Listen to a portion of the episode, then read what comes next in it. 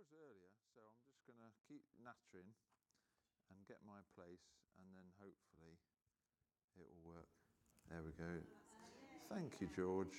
Can we have a round of applause for the tech team? They're a good bunch. They, they kind of um, pull rabbits out of hats. They turn up with half a laptop, a couple of mics, and a, a dodgy bunch of leaders up front and uh, bring together a service. Now, um, good to be with you. Good to see so many of you here. Um, I am excited about this season. Um, I'm excited because I think it's what the Lord wants to do with us. And I've thought that since we went on the weekend away together, and, and, and the Lord showed me and others um, the, the importance of healing heart, hurts and healing hearts. Now, some of you have um, been on uh, in, in a sort of on this journey or involved in this work, part maybe through your work or through your small group, through uh, particular prayer ministries that you've had. Um, you might consider yourself an expert in this. I most certainly do not. As an evangelist, um, pastoral care um, is, is something that sometimes stretches me. However, um, I am your pastor, and it's my job to make sure that we are cared for. That um, I've, I've, said it before, we're not a, a hospital. We're, we're, in the sense that we're kind of a, we're just going to uh, bunker down and, and uh, get on the operating table, but we're a field hospital in that we get healed up by God as we go about our uh, Great Commission. And um, as the longer I have pastored, the longer I've realized that this is such an important work that actually, unless we tend to it, unless we tend to our hearts, unless we tend to our hurts, then we're going to be less fruitful. Uh, we are going to be less whole. And we are probably going to be hurting. Let me tell you a little story. Um, in wanting to um, prepare well for this, I snuck away on Wednesday to Wendy's um, little um, cottage in Cayton Bay, which I'm very grateful for. She's got the best view on the entire cul-de-sac. And, and I sat there and spent time with God and I read a few books. But come Friday, I thought, well, it's my day off. what shall I do before driving back? And so I couldn't help but notice South Cliff Golf Course was not far away. so I popped in, got a, a, cheap deal, and in the car park, I met this young 71 uh, year old uh, Geordie who was a member, but he's playing on his own. I thought that's unusual. Asked him if he wanted any company. He said yes. He was my guide for the day. Lovely. We had a good chat. It was full of banter. As we journeyed on our round, I took an interest in him. He didn't take much interest in me. I think by the end of the, the, the, the four hours we spent together, he, he barely knew my name. But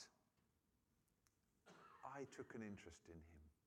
And over the time, a theme emerged. First, it was talking about how he, he left Northcliffe Golf Course because he fell out with a couple of the golfers. Then he went to another golf club and he fell out with them. Then he told me about his second wife because he'd fallen out with the first. And I thought there's a theme emerging here from his life. And I had it in mind just to share the gospel or maybe to offer prayer for him. Um, but when we got to the car park, I was going to say, you know, if God could do anything for you right now, what would it be? But before I had a chance to ask, he said, Do you want a pint? He drinks a bit. So how could I refuse?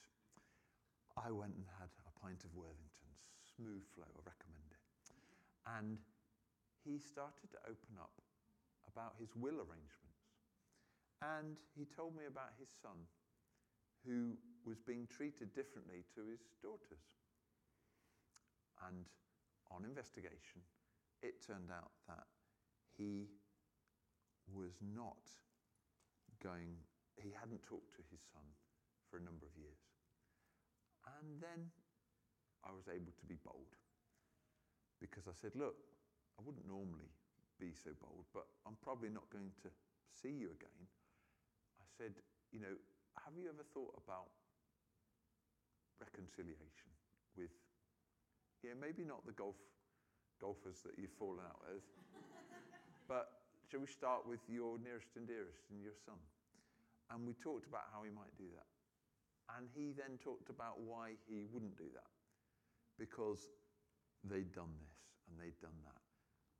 It was the tiniest things. It was misunderstandings about a joke, but of course, it goes much deeper than that. And ultimately, it came down to a hard heart. A heart that was, I'm not going to back down. I've been wrong too, and I am going to stick to my guns until the day I die. And I said, Well, you don't know the day that you die, but I guarantee you, if your son outlives you, he will live with that hurt for the rest of his life and into the next generation and the next generation. And funnily enough, he then reflected on how his hard heart came from his mother's hard heart because these things just go down to the fourth generation. And so we talked about that and I left it with him. He wasn't one who was going to uh, just, you know, blub in tears in front of me there. He was a, a miner with half a finger to show for it and is made of stern stuff. But I hope and my prayer is that as he, as he thinks about our conversation, he will reflect and maybe by God's Holy Spirit, they'll work something which will heal him.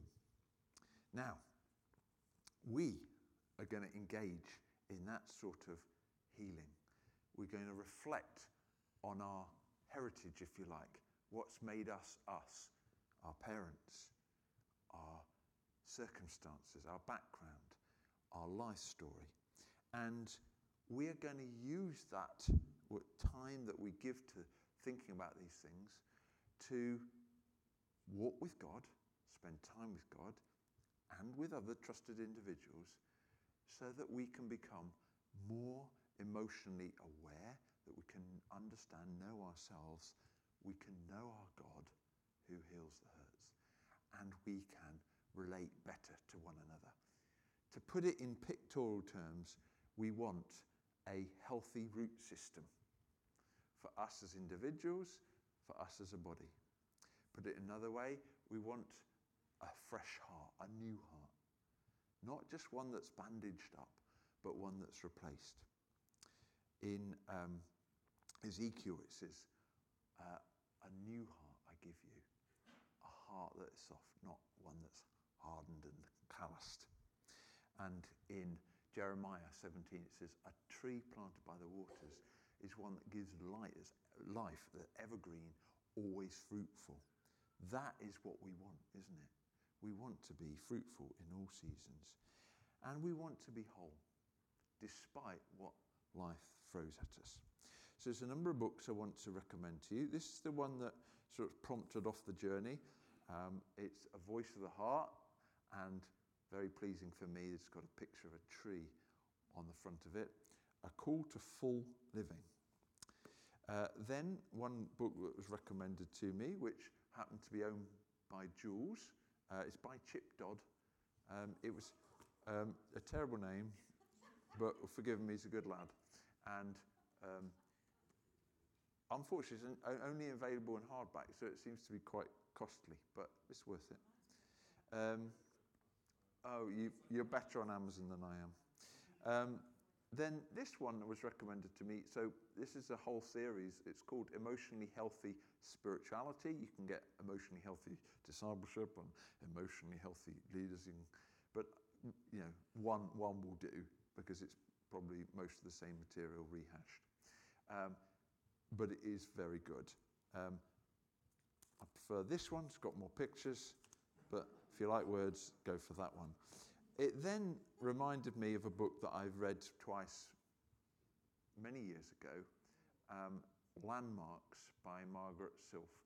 And um, it's a book um, borrowing from the Ignatian spirituality. So, Ignatius is uh, 400 years ago, founded the Jesuits, and he reflected on his life. So, quick, quick little story about him.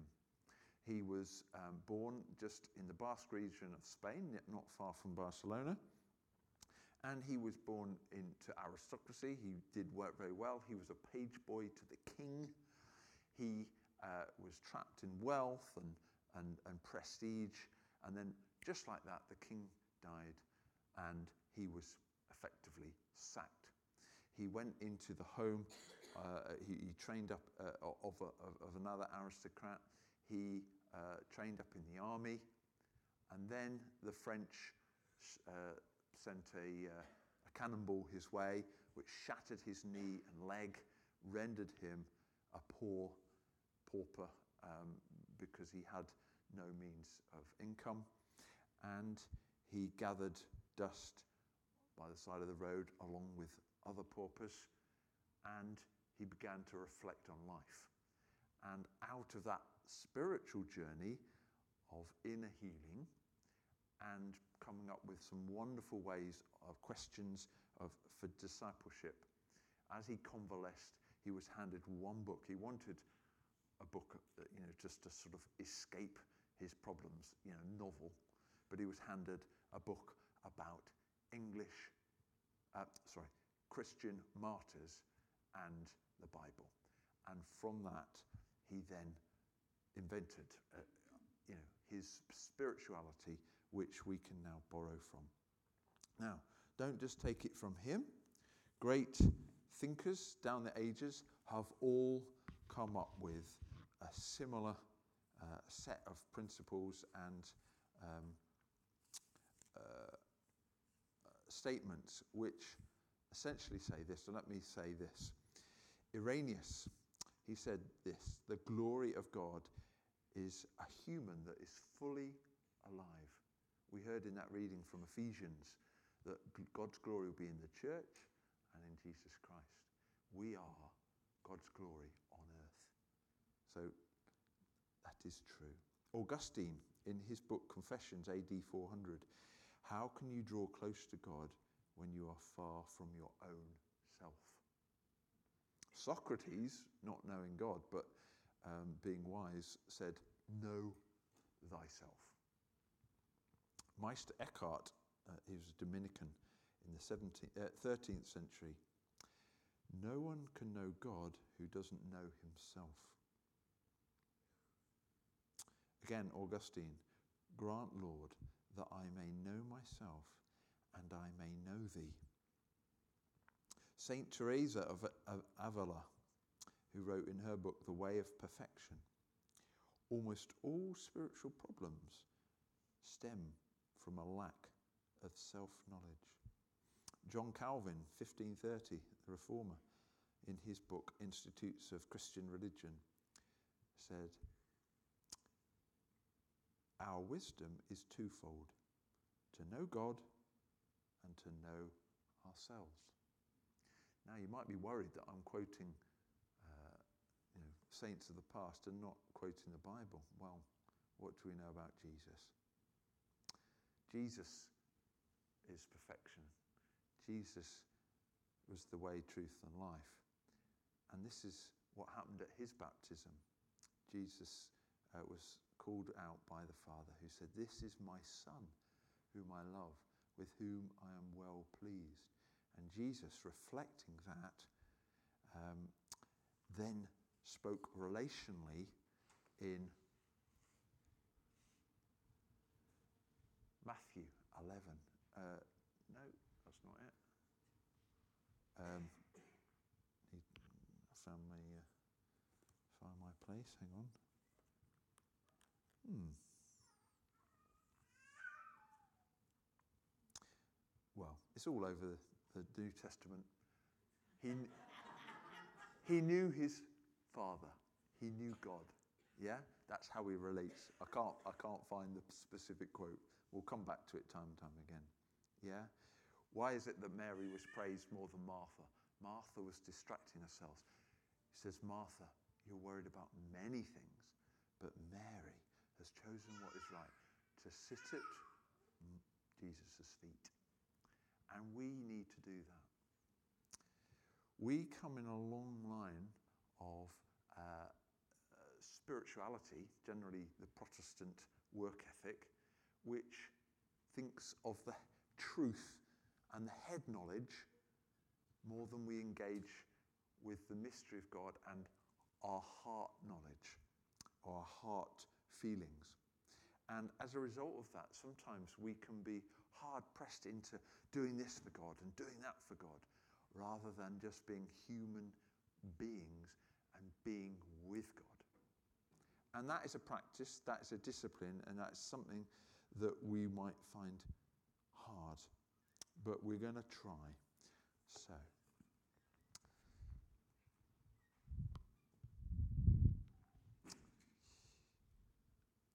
As we go through this series, we're going to engage in our feelings.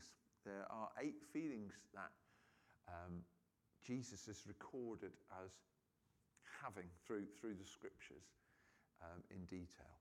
And Jesus related to those feelings and they helped him know himself and to know his God and to know others. For example, Jesus wept because he was he had sorrow. He felt pain. We are often taught to you know, often by our parents, grow up, pull yourself together, dust yourself down, pull your socks up. Um, we're taught to ignore our feelings rather than to engage with them and to understand what they are telling us. So, as we go through this series and engage with the different feelings that we um, that we have, um, you can you can have hundreds of different feelings, but um, writers think that you can sort of summarize them into sort of eight categories of feeling. So we're going to go through eight different uh, feelings. They're all there for a reason. Now, to help us, we've got uh, some images here. Okay, so this is what we are aiming to do. We're aiming to heal our hearts.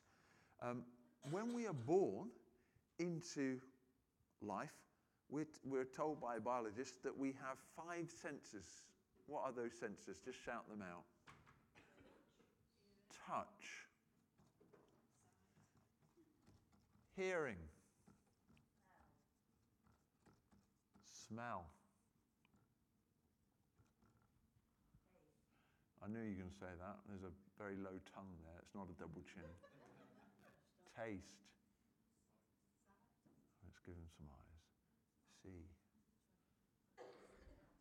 And our, we also, within our, we, we, we talk about our heart or our soul, we have all sorts of other senses. Now, I've put those over here.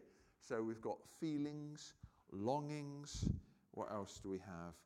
Um, hopes, intuitions, desires.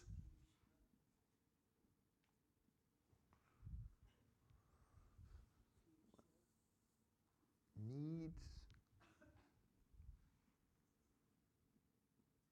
You might want to add to. Now, ultimately, our ultimate uh, need or longing is to be with God. And this is a truth, and there are truths about God. That is what we did last term. We, we looked again at the deep truths about God, what, what we need uh, to know. But the way in which we relate in the world isn't as straightforward as I know, therefore I do. Because we, we might know truth, but every day we get bombarded by circumstances that make us feel different. And how we relate to those feelings is important because if we do not understand those feelings, even though we might know the truth, we end up in, in difficulty. Yeah? So, for example, I can start a, a, a day, I can have my quiet time, I can be sort of floating into work perfectly calm, and then somebody cuts across me at the traffic lights. I walk into uh, a prayer meeting. I think I'm just going to lead in a nice devotion, and somebody says, Have you fixed the, the tap yet? And then um, so my wife rings me and goes, Did you not uh, remember to put the r- rubbish out? And all of a sudden, I'm all shaken, shaken up. Now, Harry and Wendy will know this because they did the parenting classes. Um, that when, when we're parents, we have to cope with a mind that is kind, uh, or a head that is divided between um, head and heart. And we've got the rational brain and we've got that emotional brain. Now, both are important. But when the emotions are upset, it's like the water in our head is upset and it's choppy waters. And actually, whatever rational thought you might have had and control just goes all to mush. Because the emotions speak louder than the rational brain. So, this is important work, isn't it? We have to know and understand what our triggers are, what uh, wounds that we have, um, and how we function. And we all function differently. So it helps us to talk to others who are opposite from us to get a bit of balance, and people that are the same as us to kind of have a bit of camaraderie and, and understanding. But ultimately, we will not be good at this unless we spend time on our own with our thoughts to really engage with God and ourselves. This is why I find retreat really good. It's also why I find it hard work. As an extrovert, the first thing I want to do is ring somebody up, get the radio on, and actually, we have learned to distract ourselves from those voices within that are, are wanting to, to tell us something, tell us important things. So, we have these feelings, we have these longings, these needs, these desires and hopes. When we come into life, we have 95% of all our feelings. But we don't have a rational brain that's uh, wired well enough to understand what's going on. Yeah? And yet, we have these instincts. A baby's instincts is to seek out a breast for suckling. A baby's instinct is to grab on to a finger for support. A baby's instinct as they enter the world with their first breath is to cry like mad because they want comfort. Right there, you've got the three things that Jesus said we all need food, shelter, and, and clothing. Yeah? But ultimately, ultimately, what we need is love. Yeah? And love clothes around us all these other needs. Yeah?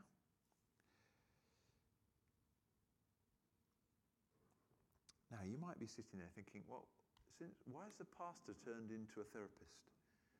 I, I sort of shared some of these ideas with my family yesterday, and, and one of my daughters said, Dad, uh, like, I think you should just stick to the, the truths of Scripture, just preach the Bible, and um, you know, to leave the therapy to you know the, the counsellors, etc. And in in some ways, I agree with that. In other ways, I think we we are emotionally starved in the church. We've we've got this sort of self-help culture. We have got um, all of the uh, therapeutic stuff bubbling up in our society. Ultimately, we need to understand this so that we can uh, benefit from ourselves, but also to have a language to be able to communicate this with a hurting world. Yeah? Okay, so we're born into the world. Our soul, our spirit is everlasting.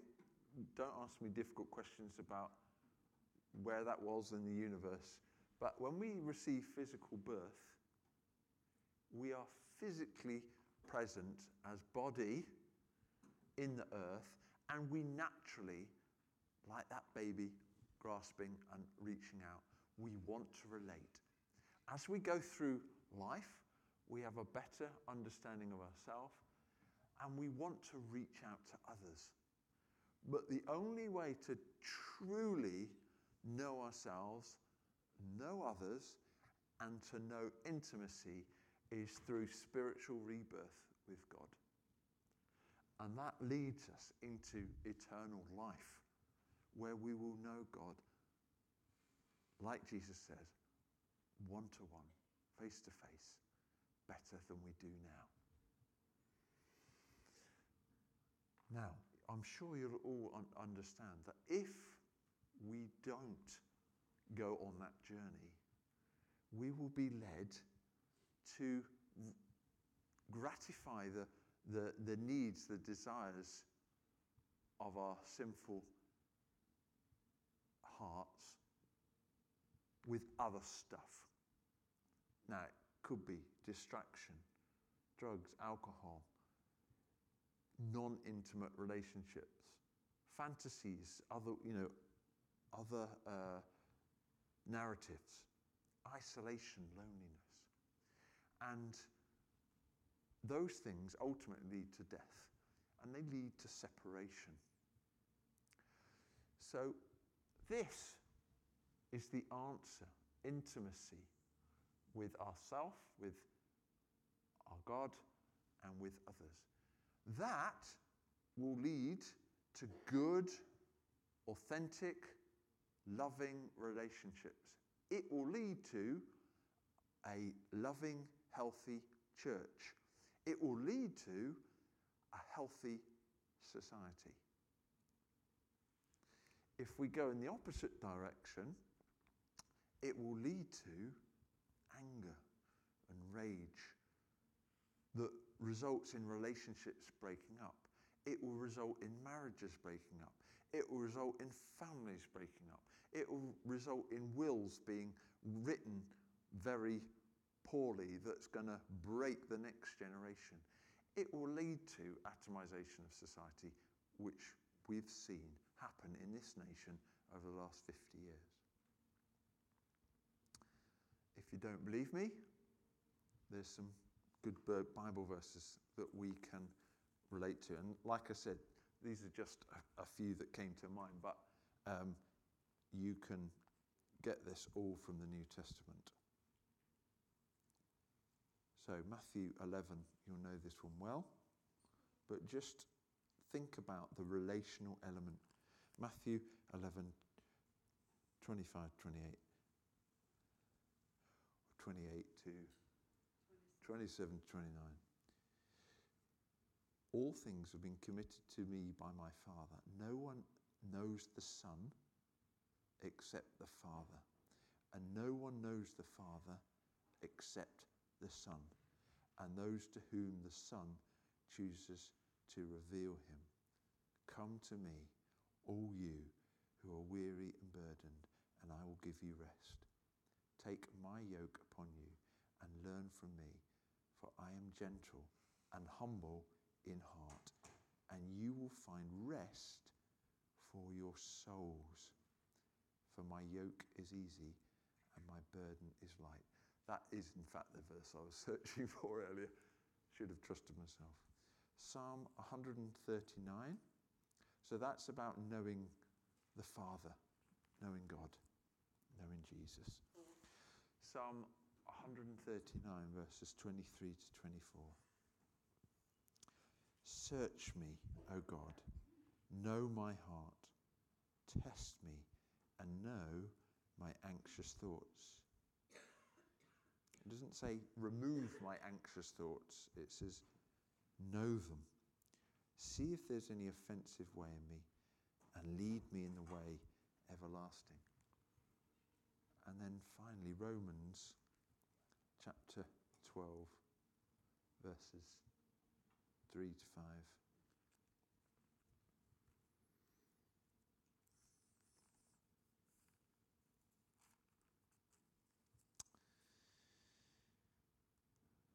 For by the grace given me, I say to every one of you, do not think of yourself more highly than you ought, but rather think of yourself with sober judgment in accordance with the measure of faith God has given you.